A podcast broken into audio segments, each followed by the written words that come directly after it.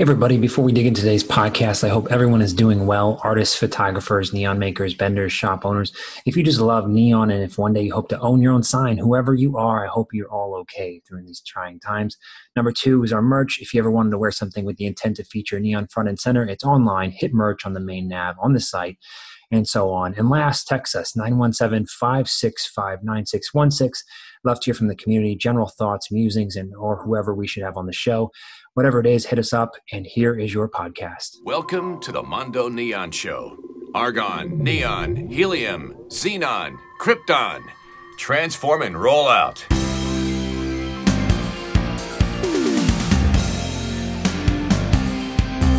Hey, Mondo listeners, it's Max here at Mondo Neon, and I'm with Lisa Tennant, uh, painter, and as well as general drawings and prints. Um, you know, it's fun to have artists on that do kind of a combination of things outside of what we regularly have on the show, which would not necessarily be one type of person, but, you know, generally speaking, we have a, a kind of a, a strong presence of neon vendors and makers, and it's nice to see uh, your work, uh, where generally I, I have a, a good idea of how people get to where they are in neon. It does take different shapes. And so I think, you know, getting right into it, uh, how long have you been painting and, and how did you start painting, you know, neon signs?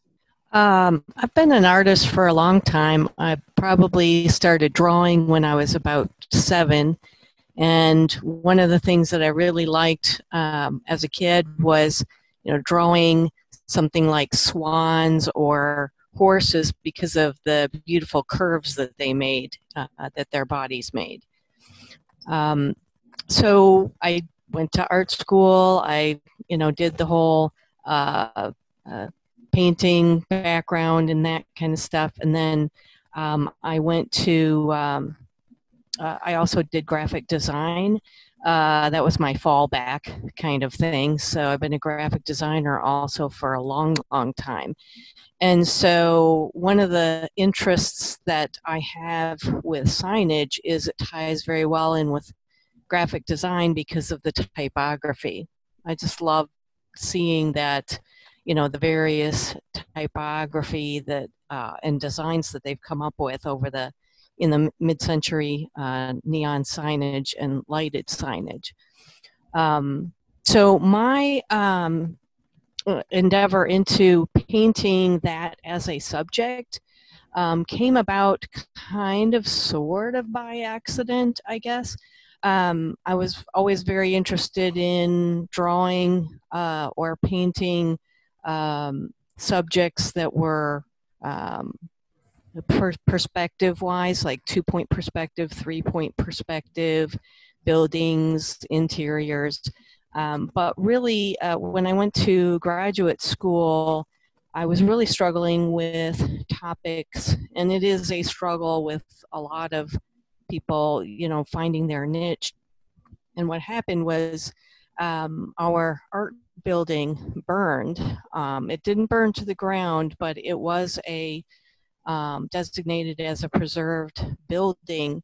And it looked like a bomb hit it. And so one day, while I was trying to just come up with ideas, I went for a walk around that building, took a sketchbook, started drawing, and I started doing paintings of all kinds of that s- subject, the windows, the, you know, the structure, things like that. And um, my um, my education Uh, was from Eastern Michigan University, and which is very close to, uh, we're on the other side of the tracks from Ann Arbor, which is where University of Michigan is. And Ann Arbor is a very interesting town. It's like a small town, but yet it has this nightlife and excitement around it. And they have a lot of signage around that town, and I liked the architecture. So I began to sketch and take pictures, and inevitably, even in my older work uh, from graduate school, some signage would be in there somewhere. And so over the years, as I've done a lot of urban landscape, um, in the last probably about five years or so, I've really concentrated on painting those subjects, but I've actually been taking photos of that subject for a very long time. And that's really interesting too, is like, I think a lot of good art happens in response to something that's sort of uncontrollable. I think about the encounters that you had with the the fire, and as devastating as that is, I think as an artist, you know, we all have like a fear of like, wake up in the morning and, and all of our work is, is gone, or it just isn't precisely where we thought it was. And, uh, yeah. you know, what's interesting is that as you depict that vision of like, okay, well, you know, I might as well go out there and, and spend time creating my own vision. I mean, I think school has a funny way of working, you know, in some respects, it gives you kind of a precise picture of where art should be. And that's great, I think, as far as the timeline goes. I mean, I think it's very important to sort of study what happened and think critically of all the moments and, you know, where, where all these different generations of artists came from. But I think the kind of the flawed model of that is that you kind of sit in that world for too long, and it can kind of create almost like a, a, a fake realism where you think, you know, okay, I'm just going to reference these. It's sort of when you get pushed out of that comfortability where I think of, you know, the traditional school is kind of say, okay, you do this type of drawing and then you set up this type of easel and you use these types of paints because this is the way it's done. And I think that's kind of catastrophic in a lot of ways. I think it's great to see you've achieved a sense of uh, subject matter outside of, I think, where you maybe thought you were going to end up. And so. Yeah. Um, I was very fortunate. Um, I, uh, between the two schools being so close to each other, University of Michigan and Eastern Michigan University, which one would you pick? You know, you'd think that people go for, oh, U of M, that would be a better place. Uh, not really. Um, I loved going to the school I went to because they had ten different disciplines, which most schools do not have that many. And the other thing was I had an instructor, and most of the instructors there were, um, or the professors there in the art department, they um, they wanted to push us to not learn how to paint, you know, and here's the things that you use, but they really pushed us to explore. And especially my mentor, who was a watercolor painter, Um, Igor Beginin, um, he's passed away a few years back, but his work is still, they have, um, his family runs a website and you can see his work, and his work is marvelous. It's, it's very different from mine. And so when people look at his work, and then he was definitely my mentor, my work is nothing like his. And that is because he looked at us and said, I'm not teaching you just, you know, I'm not teaching you to be watercolorists. That's absurd. Um, I'm teaching you to become artists. It doesn't matter what medium it is. It happens to be watercolor. And uh, he brought that medium, especially watercolor painting, which is what I concentrated in. Most people do oil paintings, and so watercolor is a more minor um, art form, or like a medium. And he brought it up to be, this is, you know, it's what you make of it. And so my watercolor paintings are not, you know, Sunday paintings. They are very colorful. Um, the, the paint, the color has, is built up so that it's very vibrant as much as I can get it without being muddy, you know. And they're large too. My larger pieces are thirty by forty inches. And as a watercolor, that's that's a bit, that's quite large for, uh, most people don't see that. And that's um, but he really too, encouraged. Like watercolor, I think, lends itself extremely well to sort of the glass forms that you have built into some of these signs. And again, I wouldn't yeah. necessarily know where all of them come from, but it's fun to see sort of painters take on neon, because there's always some element of uh, surprise. Like they don't always necessarily have exact execution, and where I think that that actually benefits them the most, because it's almost like a a visual dream of what neon could be if there wasn't all these, you know, kinks and, you know, scuff marks and, you know, burn marks. It, it sort of just holds this, you know, shape, and uh, it's fun. I mean, I think a lot of times, and I think the the minor details are what I think people get trapped in, but there's a lot of, uh, you know, a lot of uh, work that goes into this. It looks friendly and it's easy to kind of say, okay, well, that's a sign, but how do you decide on the subject of where the painting is? You know, is it a particular sign that you like, or it, maybe it lends it well to, to say watercolor? Like, what techniques do you keep in mind when you're working with on trying to convey a piece of neon? Because it isn't the easiest thing either to, to just, yeah. you know. Um, watercolor painters, they, they, they do like to do gl- a lot of glass, but you'll see a lot of um, uh, still lifes applied to that. Um, but I like the neon tubes and the twists and turns and how it distorts whatever is behind it, and the color just kind of, you know, gets, uh, it's almost like a, you know, those lava lamps, you know, it's all distorted colors, you know, and I really find that fascinating. What's the other thing too is, is the, uh, Andy's drive-in. You did a time-lapse video, which is really enjoyable. If anybody's on Instagram, go and look. I actually watched it recently, and just kind of in preparation for what we talked about, just kind of get a sense of your work. And uh, I just kind of like sat there and I'm like, well, you know, I mean, you don't think like that when you're creating the sign or even when you're holding it, but that's what it had to be done. Like, if you're going to actually show all those different lines and verticalities between where the distance between the backdrop and the backing versus the actual glass right. itself, anybody who right. has created this stuff or had a hand in it um, can really, I think, will get a lot of, a lot of fun out of it, because it's almost like, you know, I think those Bob Ross things where you sit back and you're like, yeah, I could do that. And then you get your easel up and you're like, oh, this is way harder than, a, you know, and yeah, I think those way videos harder too. Than you think. Yeah. Yeah. So those are fun. I mean, do you, you ever get video? It sounds like you just, how do you create those? Do you put it on a tripod, or what do you do? Um, an easel. I put it all on an easel to try to get it more overhead. I mean, you wouldn't yep. want to see it. It's, it's a disaster. It um, works though. It works really well. I mean, yeah. I wouldn't, I always tell people the just goal, don't get caught up in technical. Exactly. The goal is for me to put the whole painting, because I've filmed the entire process, and I want to, I'm, I'm just about to start a new YouTube channel and um, put things like that, some time, uh, time lapse of my paintings, mainly the watercolor paintings, um, and a few other things. And then I'm revamping my website right now, which again, as a graphic designer, too cheap to hire somebody, so I'm I'm doing it myself. So it's a little slow going, um, but I'm hoping that people will enjoy the time-lapse uh, photography. And uh, yeah, it really comes to life in layers. I usually start with the background. Um, I fill in the base colors, and because watercolor is more like it works as transparent on top of transparent colors. And so when you cross, the, it's almost like taking two pieces of film, different colors, and laying them on top of each other. So it changes the color. So I add those shadows, and, you know, and that really brings it to life.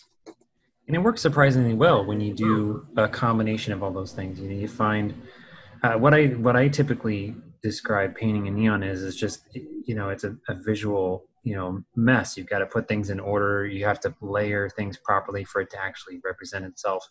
And, uh, yeah. you know, one of the things I liked a lot too, I just, you know, their painting that you did of um, was like a Grand Rapids sign that had like kind of a star, and there's all these sort of uh, bulbs inside of the sign. It's not necessarily neon based, I don't believe, but it's, it's kind of weathered. And, and I think at one point you had said it fell to the side. It wasn't, it wasn't around anymore. And we talk about yeah. some of the conservation efforts. Do you ever think about some of the pictures that you take in when things were still around and now they're not? Does it make you feel a certain way? Yeah, and I do have kind of a history of, uh-oh, she's going to paint that. You know it's going to disappear now, right? yeah. Um, I used to paint uh, buildings or, you know, things around uh, Ann Arbor, that, you know, around town, and inevitably it would disappear. I did a painting a while back called uh, Bill's Coffee Cup, and as soon as I finished it, I went downtown and it was no longer there. So, um, your show is yeah, called Lost I Parking. Really, you had a show in twenty twenty-two. Is, they call it Lost Parking Opportunity. there's some signs in there that are, are really historic, like they're double faced. There, there's kind of a, a whole plethora of neon that's been on top of those signs. Um, or their prevalence over certain signs in, in Grand Rapids that you can think about that you, you look back on, you're like, oh, I'm glad I, glad I did that. Well, um, I'm really glad that I, I shot the photos I did because, um, well, that uh, star sign, I did one smaller um, a, quite a while ago. Um, and that one was sold. And my husband said, yeah, you, would you ever do another one of the same composition? Well, I've spent two years trying to find the photos from that photo shoot. And they were pictures, not digital. That's how old those pictures are. And, uh, you know, I went on Google, you know, to find out that that that, that uh, it's, a, it's a used car lot and that is no longer there. And either is, I mean, the post to the sign is there, but the sign, the star is not no longer there.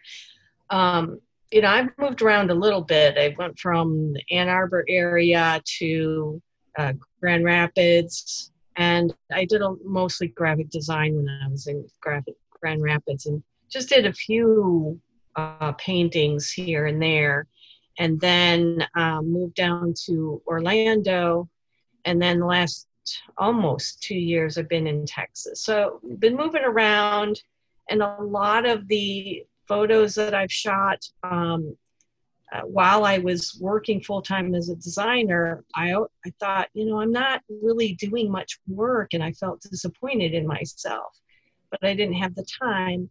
But then I looked back at it, the wealth of pictures and sketches that I have accumulated, and I don't think I will run out of things to do. And some of those signs, yeah, they're gone. I'm really glad that I photographed them. And I would like to get in uh, into conservation and learn more about it. I mean, I'm dying to go see the Neon Museum in Las Vegas. Um, and there's a, there's actually a sign here nearby that's in the middle of a, a field. And I don't know if there was a motel there or what. There's nothing there but a sign that has a tree growing up around it. And it says Lone Star. And it has just the words. And there's a few pieces of neon left. And uh, an arrow with a few light bulbs left on it. Um, I did a drawing of it the end of last year. And um, it that. I have someone that just bought it. And so, yeah, the conservation, besides my like recording what I would call a, oh, I guess a, a portrait of these icons. Um, you know, I'd love to to see the, some of these things like, like that one be preserved, but I don't know what to do. Yeah. And, uh, you know, there are people that have these signs that, you know, like for for instance, um, the uh, the Sandman Motel, which is in Saint Petersburg, Florida. I loved that doing that painting uh, of that sign, but it is an absolute dive, and they have no idea what they have. Yeah. A lot of times I've heard too the stories of when they people go up to take the sign, they're like, you know, what could you possibly be doing taking a photo of that? And and photographers, you know, go through this process of, okay, well, I'm here because I like the sign. They're like, really? And then they're like, well, let me tell you a story about how this sign got here. And then you get this whole kind of, but without yeah. that, without that, I, I kind of, it falls to the side, you know, it's just another sign. And and I think, like you said, is businesses are now realizing and waking up to the, to the, the power of some of these these images, you know, these ideas of roadside attractions. They're not, they're not necessarily gone. They just have transformed them a little bit differently. And, and now that everybody has a, a way to capture these images and take photos of these things, I think we've, we've kind of built up, I think, a little bit more of a community than, than ever had existed in the past to really go after and say, okay, what's contributing to the quality of, of life in this area? Well, it's this really cool sign. And if people drive by it, well, then it'll keep that place around and it'll stay in business. So I think it hits home even more now with COVID and, and some of these things happening. I think there's big hurdles too. I mean, clearly there's not uh, all the money in the world to go after all these signs and fix them up. Right. Um, but the practical nature of how you can go out and try and, contri- and contribute, um, we, we talk about it in the show from time to time. I think, uh, I believe that art is a good indicator, though, of what people really care about.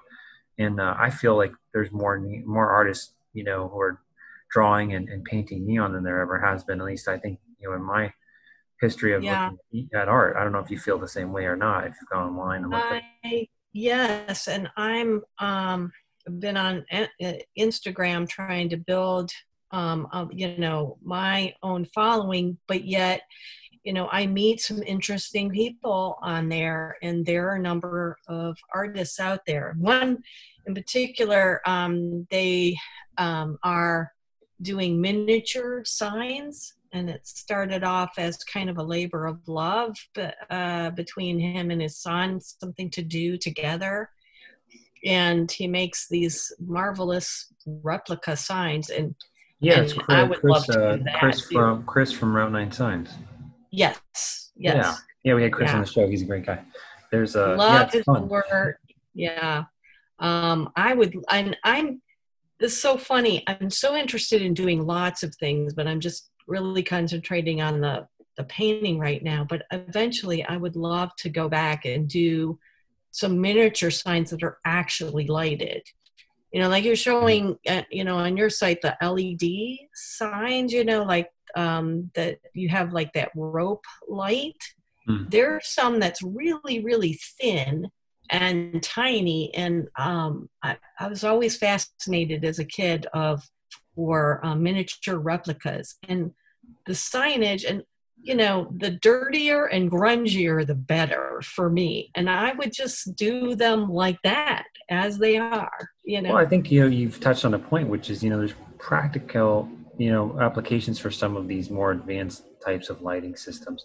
Um, in neon, it isn't necessarily contributing to a very good culture, but there's a lot of, I would say, borrowing from the neon world, especially the name neon. It's not necessarily been helpful, and I think it's confused a lot of people. But in the regards of what you just mentioned, you can't stuff a piece of neon inside of a small replica. It's just not going to work. And then in hindsight, you know, there's also, well, how's it going to be applied? Will it look tasteful? You know, of course, that's all dependent on how the people feel about it when they see it. But if it creates, you know, that consistency, and you, you want to use that, you know, you should uh, test it out. It's a, it's an exciting medium, I think. You know, it's almost like uh, anything miniaturized is just, I don't know what it is. It, it just keeps your attention for, for a little bit longer. So, uh, yeah, yeah, Chris has done a great job. And, and also, too, compliments to everyone else, I think. Videographers, I've seen a lot of really great work in that category. So, especially when it comes to, you know, your work, are you, you know, do you, can you just, I guess, uh, share what about maybe what you've been working on now, where you derive your inspiration from? And I, because I've seen your show, it was up recently, right? Where can people find your work? Yeah, um, I've got a show that I was invited to uh, fill the walls. Um, they have a like a lobby at a local um, theater, uh, Les Vive Les Arts Theater in Killeen, Texas. I'm, I'm actually located right where Fort Hood is. That's where Killeen is. And um, they have this uh, theater, and they've been really trying to get back into doing their productions, and because of COVID and all that. But they had their show, their production, Um, coincide my work with it because it was very colorful. They did Matilda, and um, so it worked out really well. It's it seems strange, but I'm not in a really big uh, metropolis right now, and so you'd think I'm trying to figure out local kinds of stuff. But um, I'm taking the show down tomorrow, and I've got uh, two buyers. Uh, one is already bought it, um, and and I'm meeting him tomorrow to uh, a drawing that he's uh, buying.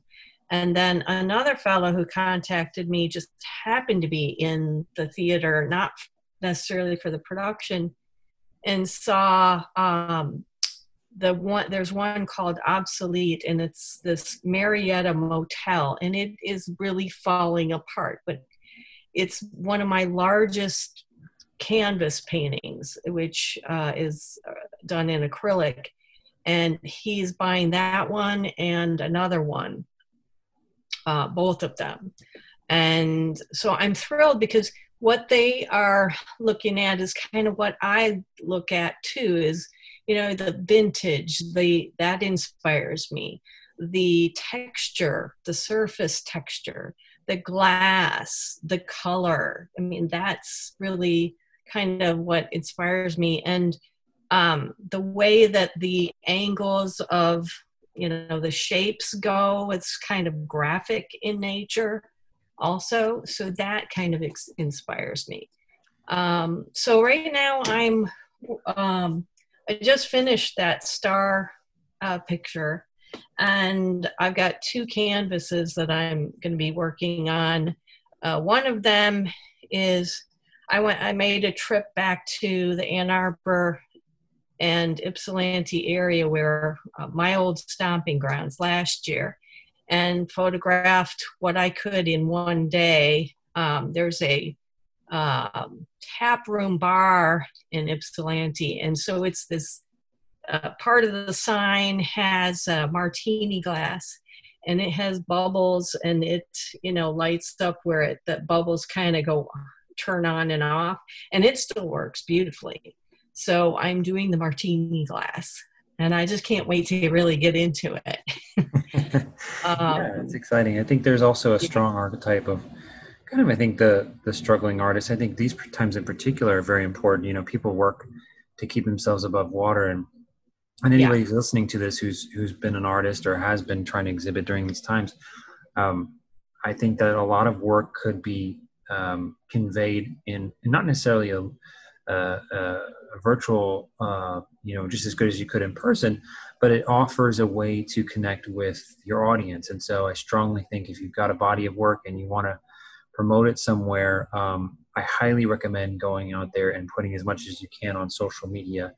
Um, That's been a, a huge, uh, I, I think, a huge series of, of missteps by a lot of artists is they've convinced that the gallery is uh, most important, and I think that they struggle with that. And I would say spend as much time on social media as you can, and then yeah. slowly, slowly inch your way up. And what I mean is take the most local people that you know who have clearly supported you since day one, and reach out to every single one of them, asking them, "Hey, I've got this work. It's either A, coming down from a show, or it's actually complete, um, just take a look and then allow them to be able to purchase it directly through your website." Because what it does is it's going to give you as much access to your work as possible. And that's what people want. You know, they're trying to just see your work, and no one's going to be able to travel. So it could give you the opportunity. Let's say you have, I don't know, like a family member that lives across the country, and they want to say, you know what, I've got, um, you know, some disposable income. I've always wanted this work, and I know you've made this great body of work. Let me go down and, and, and, and throw in. And I, I feel like there's at least, you know, people usually exhibit maybe ten, I don't know, a dozen pieces of work. I'm not sure what it is, but um, just food for thought. I think, you know, as, as people, you know, financially try to keep themselves artists, which they do through right. a lot of different things, as those other things eliminate the control, um, you know, I think they should, you know, really participate. And I think that's what I'm hearing from you, is that even though this is coming down, you're creating conversations with these people and designing that uh, approach, which is really, I think, good. Is it, and, and that doesn't limit you in any way. By the means, I think your website would really take off too. So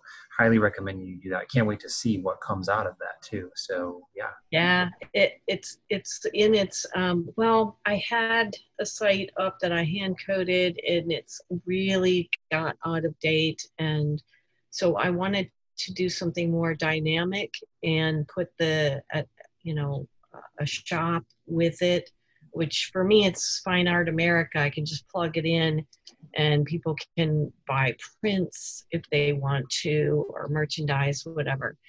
Um, and I do have that um, where somebody's, some people are starting to buy uh, prints of the work, which is another thing for artists they really have to think about. And as I teach, I do teach students now. I'm teaching watercolor painting and two-dimensional design.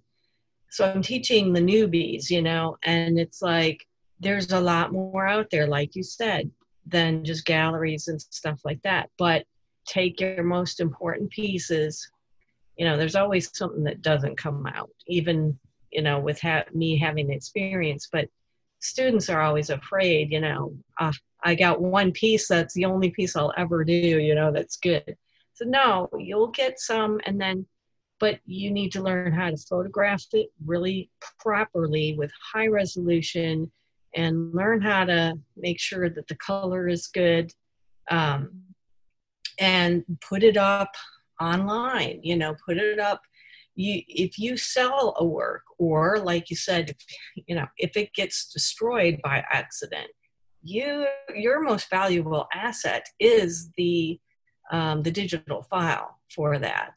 And I have been photographing my artwork uh, over all over again this past year, um, because of that. Nothing goes online really for sale um, as a print unless it's uh, photographed well, and it doesn't go out of my hands unless, you know, or for, you know, selling the actual piece without it being photographed um, well, because the artist always retains the copyright. And I make that known for my patrons that, um, uh, like I'm preparing tonight for tomorrow's meeting with the, uh, the client, um, a certificate of authenticity. And it does state that the copyright belongs to me, but that they have the actual original piece.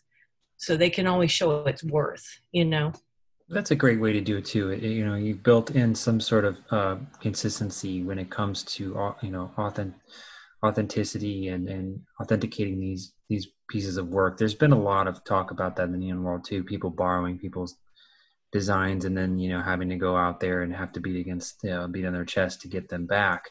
Um, right. And that isn't always easy. And I do s- empathize with those individuals who have recently had a lot of their work go online from other, um, you know, neon distributors, if you will. They're not necessarily artists, but they're, you know, these kind of, uh, you know, kind of all stop one shops for, for different types of, um, you know, kind of material, you know, signs that you can go out and buy a bunch of. And, and I, I, I think it's important to mention this. A lot of people listen to this show that, um, it is worth to, like you said, to document and to make those things known, because like you said, you never know where things will fall. You know, you might have to go out there and challenge someone or build, you know, credibility with your audience and say, hey, look, you know, I did, I did present this, or like you said, maybe it doesn't exist and you can go back and look at an image. There's been a lot of paintings that we've lost to the past because, you know, we all didn't have iPhones. So fortunately, a yeah. lot of artists, And a lot of artists didn't have these opportunities. That's very important to mention. This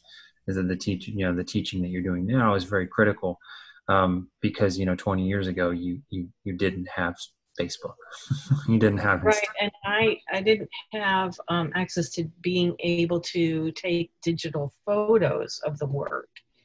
Um, so a lot of the work that was older that I've sold. Um, is all on slides, and they're as good as I could get, but in getting them translated into, or, you know, photographed from a slide to uh, digital, it it's not very clear. I mean, it's not as clear as you would want. There's a lot of noise on the, the picture itself. Um, yeah. But I did get some of them digitized just for my own records that I, I just, you know, wanted to make sure I have something that said that I did this, you know? Yeah, I think you're, I think you're in the right place. And um, I can't wait to see what comes up next. You know, you've got a lot of projects, it sounds like, and, and things are really taking off for you. So yeah, uh, everyone go check out Lisa's work. Um, you can find it on uh, her Instagram account, lisa dot tennant dot art. We'll put links everywhere on the show notes so people can just click it and get to where you need to go. Um, Lisa, thanks for coming on the show. I appreciate it. Thank you so much for talking to me. Hey guys, hope you enjoyed that show. If you haven't done so, please leave us a review on your podcast aggregator of choice. We have a lot of great neon guests coming up. And as always, thanks for listening.